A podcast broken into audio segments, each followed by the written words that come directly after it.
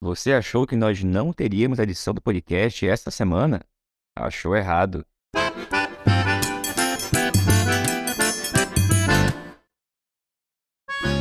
Receba as nossas saudações petistas e sejam muito bem-vindas e muito bem-vindos a mais uma edição do podcast Em Tempos de Guerra, a Esperança é Vermelha. Hoje é domingo, dia 21 de maio, e mesmo com dois dias de atraso, cá estamos nós. Eu sou o Patrick e tomo a conversa junto com você. No episódio de hoje, falamos sobre a decisão da Petrobras em mudar finalmente a sua política de preços. Comentamos também a decisão e as discussões em torno da votação sobre o novo arcabouço fiscal. Ouvimos o companheiro Jonatas Moretti, advogado militante do PT no Distrito Federal, e comenta a situação do Poder Judiciário, em particular as mais recentes decisões envolvendo, por exemplo, a cassação de Deltan Dallagnol. E ouvimos ainda a companheira Maria Caramês Carlotto, professora na UFABC, que fala sobre o resultado das eleições do ANDE Sindicato Nacional.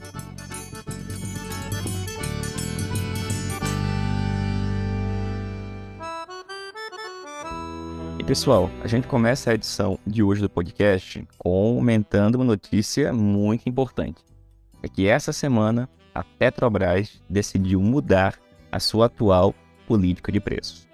A diretoria executiva da empresa aprovou, na segunda-feira, dia 15, uma nova estratégia comercial para a definição de preços de diesel e de gasolina, e também incluiu um novo valor relativo ao gás de cozinha a nova política encerra a subordinação dos valores ao preço de paridade de importação. Segundo notícias divulgadas pela própria empresa, a partir de agora, as referências de mercado serão o custo alternativo do cliente como prioridade e o valor marginal para a Petrobras. Também, segundo a empresa, o custo alternativo do cliente contempla alternativas de suprimento por fornecedores dos mesmos produtos ou de produtos substitutos. Já o custo marginal da, da empresa se baseia no custo das diversas alternativas para a empresa, entre elas a produção, importação e exportação do produto. O presidente da empresa, o companheiro Jean Paul Prats, fez um anúncio ao lado do ministro de Minas e Energia em que o que ele afirmou foi, em suas palavras, que eles estão abrasileirando o preço dos combustíveis. Mas na real, gente, foi uma decisão muito, mas muito importante. Não à toa, está sendo extremamente atacada pela direita, pela imprensa, por setores do bolsonarismo, por uma razão muito simples. A decisão de equiparar o preço dos combustíveis no Brasil aos preços internacionais foi adotada ainda no governo de Michel Temer. Isso fez com que nos últimos anos o preço dos combustíveis mais do que duplicasse, em alguns momentos quase triplicasse. Isso teve como consequências o aumento da inflação, o aumento dos alimentos, o aumento dos fretes, o aumento de quase tudo. E inclusive o aumento do lucro dos grandes acionistas da Petrobras. Porque era disso que se tratava.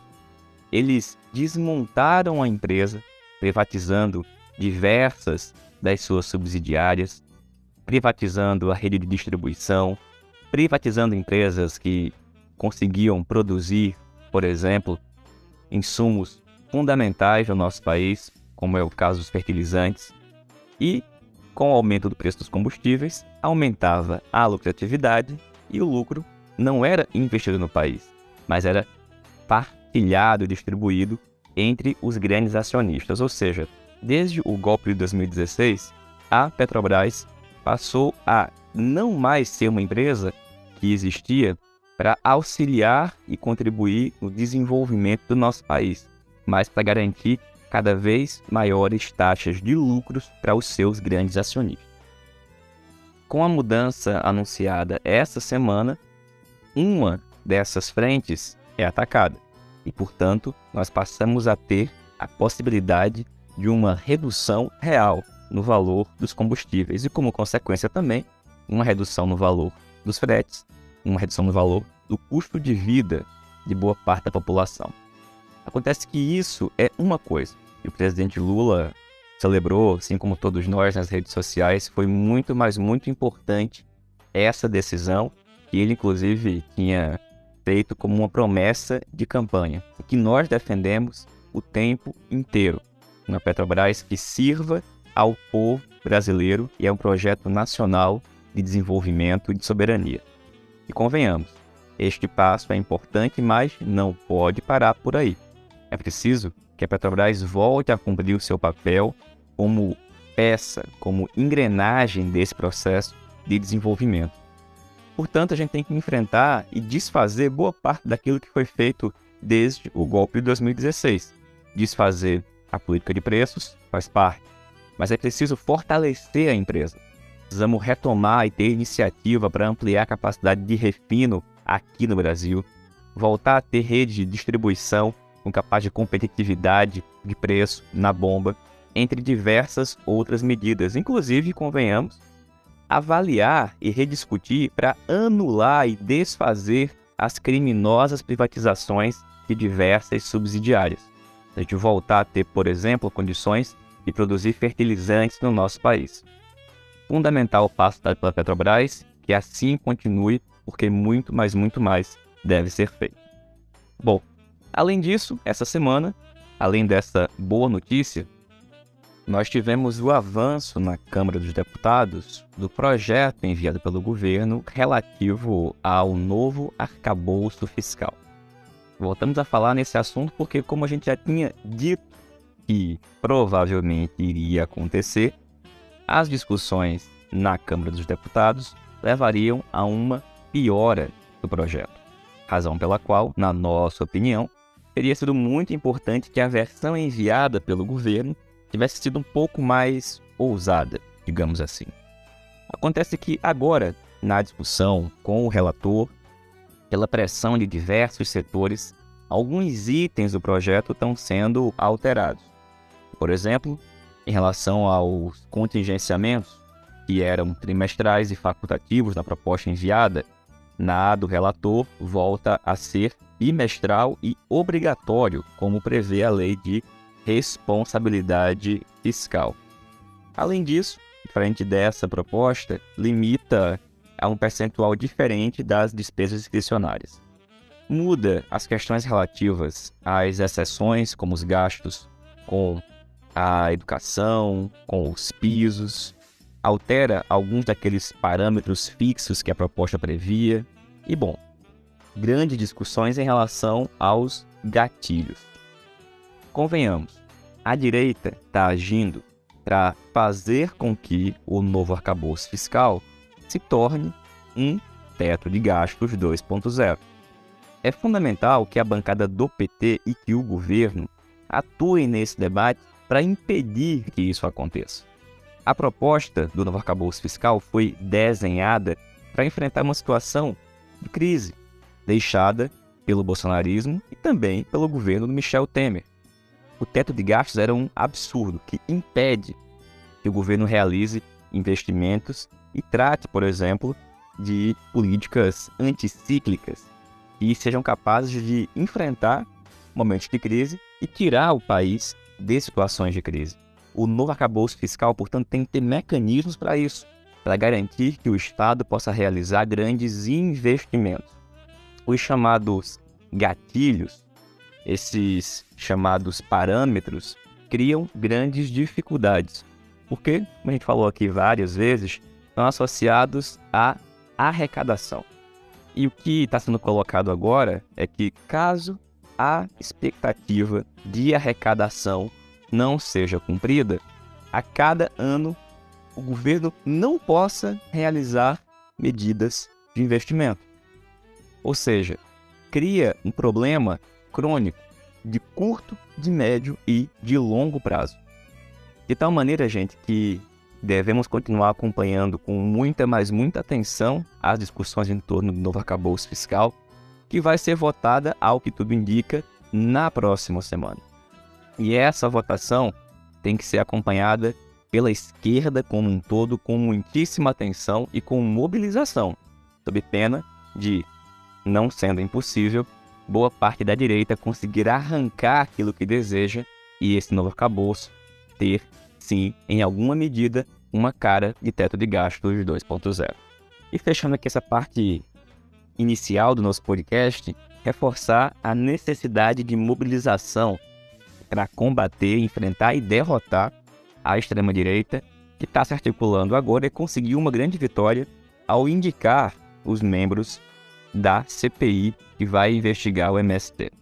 Bom, não vai ser a primeira vez, essa já vai ser pelo menos a terceira vez em que setores da direita, ligados ao agronegócio, ao latifúndio, tentam, por meio de CPIs, perseguir o movimento dos trabalhadores rurais sem terra.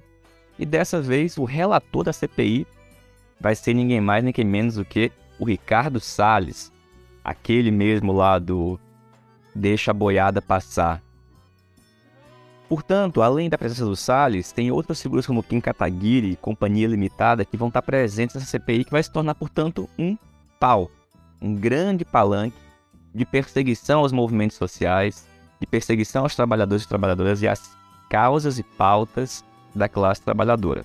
Evidentemente, que também vão atacar intensamente o governo. Por essa razão, muita atenção da nossa parte para que essa arena tenha a devida atenção. A CPI não deveria ter sido criada. O MST deveria ter recebido desde o início todo o apoio e atenção, tanto no parlamento quanto do governo. Agora, com a CPI instalada, e a gente consiga fazer o devido enfrentamento, a bem da verdade, para derrotar as diversas e diversas fake news que vão ser divulgadas, as acusações e mentiras que vão ser propaladas, para que a gente consiga enfrentar e derrotar esse setor da direita também na sua própria arena. E dito isso, pessoal, a gente vai escutar agora o companheiro Jonatas Moretti, advogado, militante do PT no Distrito Federal, que fala um pouquinho para a gente sobre a situação do Poder Judiciário nesses pouco mais de cinco meses do governo Lula e as mais recentes decisões envolvendo, por exemplo, a cassação do mandato do Deltan Dallagnol. Olá, camarada Patrick e demais camaradas do podcast Em Tempos de Guerra, a Esperança é Vermelha. Bem, Patrick, mudaram-se os ares da política nacional em um processo que, para além da vitória do Lula, houve uma vitória da política sobre a antipolítica e os outsiders.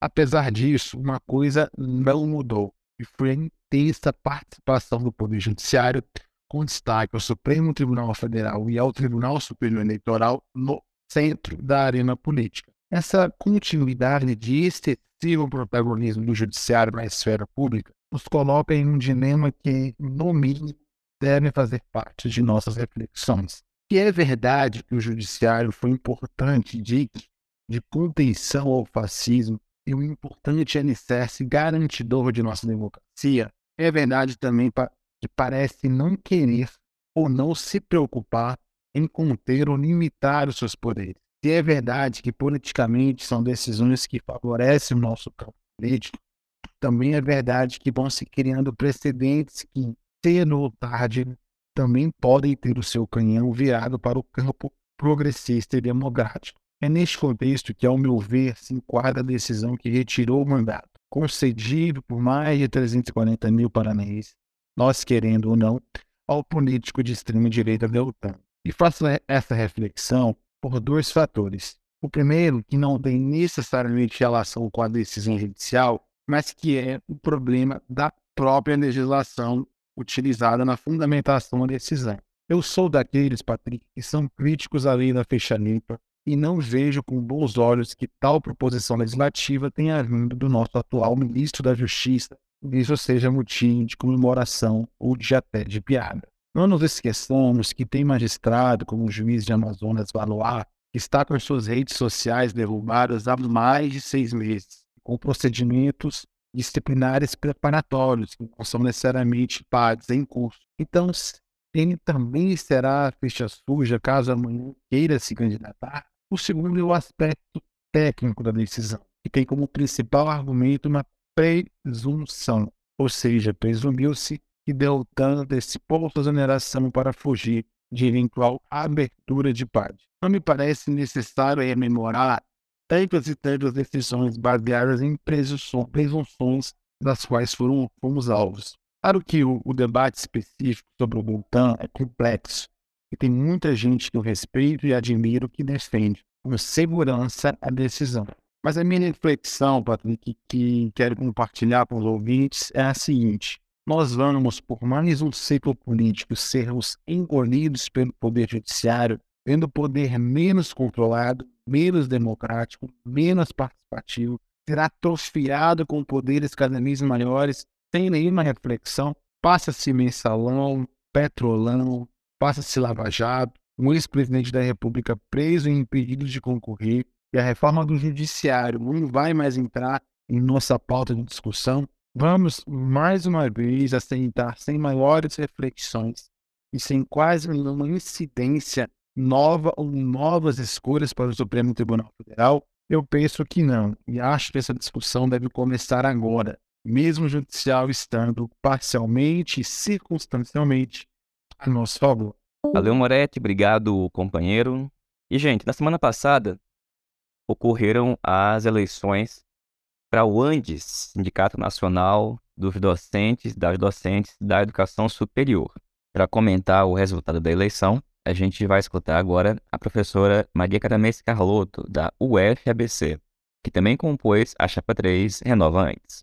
Olá, ouvintes do podcast Em Tempos de Guerra, Esperança Vermelha. Aqui quem está falando é Maria Carlotto e eu estou gravando esse áudio para vocês para falar sobre as eleições é, que ocorreram nos, no último dia 10 e 11 de maio para o Antissindicato Nacional. Primeiro, para quem não sabe, o Antissindicato Nacional representa os professores e professoras de ensino superior público nos três níveis: municipal, estadual e federal. Na base desse sindicato estão é, hoje aproximadamente 66 mil professores é, e professoras nesses três níveis né, de ensino superior público, dos quais 65 mil estavam aptos para votar na última eleição do dia 10 e 11 de maio. Vejam, a primeira coisa que chama atenção é que realmente é um sindicato com uma taxa de sindicalização baixa. Poderia ter muito mais filiados do que tem atualmente. Mais grave do que isso é o número de filiados que vem caindo rapidamente nos últimos anos. Para a gente ter uma ideia, em 2018 eram 70 mil filiados e agora, cinco anos depois, 2023, 65 mil. Nas eleições do dia 10 e 11, votaram 16 mil professores. Então, vejam, é um sindicato que tem uma base enorme, poucos sindicalizados e menos ainda que participaram da eleição. Isso já indica que é um sindicato tem problemas de condução. E foi por isso, reconhecendo isso, que um grupo de professores, entre os quais eu me incluo, organizou, a partir de 2016, um movimento chamado Renova Antes. O Renova Antes foi criado no contexto ali do golpe de 2016 contra a presidenta Dilma Rousseff, é, se opondo à maneira como o Andes lidou com esse processo político de enormes consequências. Basicamente, na época, o Andes era afiliado a uma central sindical chamada CSP com Lutas e adotou uma posição que era da CSP com Lutas de não só não reconhecer o golpe, como é, inclusive apoiar a ideia do fora todos, né? Fora Dilma, fora Temer, fora Cunha, como se fossem todos a mesma coisa. Né? Numa ideia de criticar o que eles chamavam de, de um governo de conciliação de classes, é, eles, eles insistem muito nessa tese, eles se opuseram a todos os, os governantes, enfim, inclusive a presidenta Dilma Rousseff, e com isso adotaram uma posição mais forte, mais combativa contra o golpe. Isso gerou uma revolta muito grande entre os professores, porque a gente sabia que as consequências daquele processo seriam um ataque muito vertiginoso às universidades e institutos de ensino superior público, como de fato aconteceu. Né? Só para a gente ter uma ideia, o último reajuste salarial que os professores do ensino federal tiveram foi dado pela presidenta Dilma em 2015. E agora, né, com a, a eleição do presidente Lula, que a gente voltou a ter reajuste salarial. Nós passamos seis anos sem nenhum reajuste né? É, nenhum reajuste dado nem no governo Temer, nem no governo Bolsonaro. Isso é só o, o topo do iceberg, né? Teve corte de verbas, estacionou completamente o processo de expansão das universidades, fora os ataques, né, as intervenções, os ataques simbólicos que aconteceram nesse período. Então, a gente já sabia que isso aconteceria.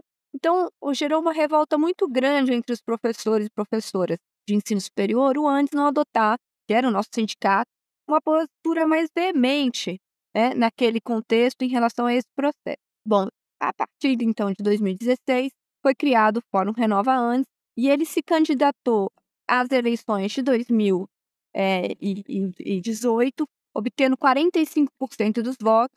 Depois, na eleição de 2020, que acabou acontecendo durante a pandemia, num modelo virtual muito complicado, onde a, a taxa de votação caiu muito, de 16 mil para 12 mil participantes, votantes, né?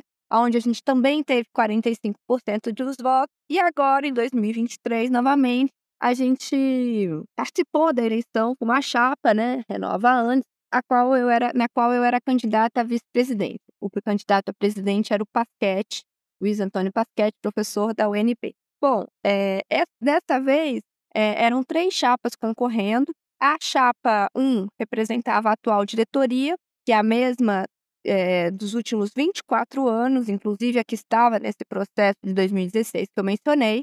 A chapa 2 era um racha dessa diretoria, porque uma das consequências da criação do Renova Antes, da força que o Renova Antes adquiriu, foi justamente a desfiliação do Antes da CSP com lutas aprovada no último congresso, ocorrido em fevereiro no Acre. Essa era uma posição que o Renova antes defendeu muito nos últimos anos e que a Chapa 1 acabou, por motivos eleitorais, aceitando, apoiando essa desfiliação.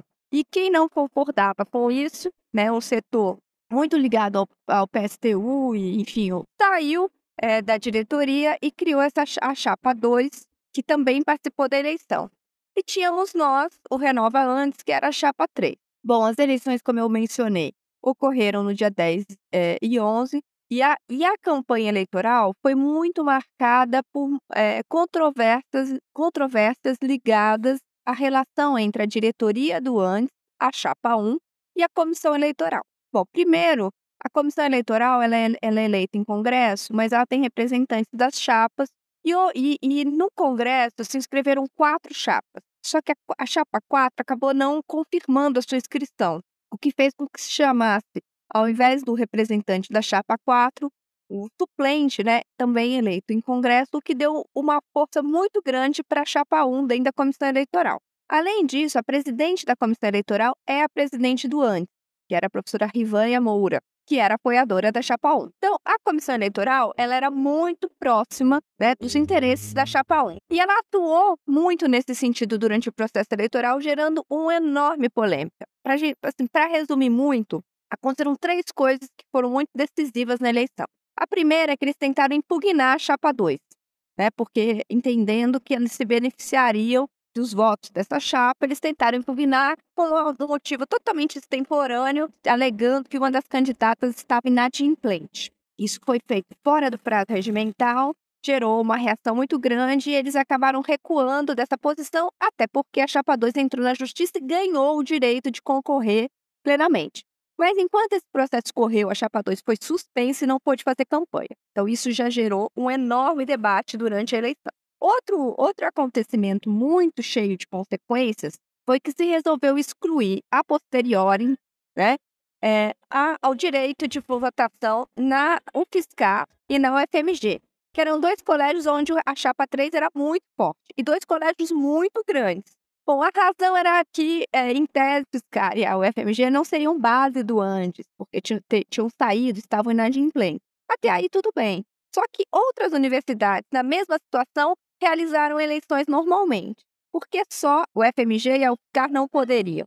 Mais grave ainda, porque o candidato a presidente da Chapa 1, Tato Seferian, é professor da UFMG. Então, veja, ele pôde ser candidato, mas não pôde votar em si mesmo. Então, isso também foi gerou muita consequência. E para fechar, na última semana da eleição, eles resolveram mover um processo contra a professora Elisa Guaraná, que é da nossa chapa 3, por fake news. E detalhe, né? É, há um regimento de fake news que estabelece que fake news é propaganda feita pelas chapas com intenção, por razão falsa, duvidosa, informação falsa. Bom, não foi nada disso que aconteceu. A Elisa Guaraná, durante um debate, deu uma informação errada, foi corrigida, pediu desculpas, caso encerrado. Mas eles entraram no processo, nos puniram às vésperas do processo, pedindo que a gente colocasse em todas as nossas redes uma carta, enfim, uma explicação da chapa 1. Isso não foi feito porque não havia cabimento porque a gente não tinha divulgado nas nossas redes, como chapa, nenhuma informação falsa que eles estariam corrigindo com aquele direito de resposta. Bom, isso foi é, é muito polêmico. A eleição aconteceu num clima de muita tensão. Como eu falei, votaram 16 mil pessoas e a chapa 1 ganhou por 300 votos de diferença. Isso mostrou que a exclusão da UFSCar e da UFMG teve muitas consequências, né? A gente entrou com um recurso pedindo uma votação complementar nesses dois colégios, não fomos atendidos e se confirmou a vitória da chapa 1. Bom, a gente continua na luta. Domingo vai ter uma plenária da chapa 3 para a gente discutir os próximos passos para construir um ANES democrático. Obrigado, professora Maria Carlotto todo o nosso apoio e reconhecimento pela importantíssima batalha travada por cada um e cada uma que participou da chapa e que votou também na chapa 3 Renova Antes. Gente, essa foi mais uma edição do podcast em tempos de guerra. A esperança é vermelha. A gente se reencontra aqui na próxima sexta-feira.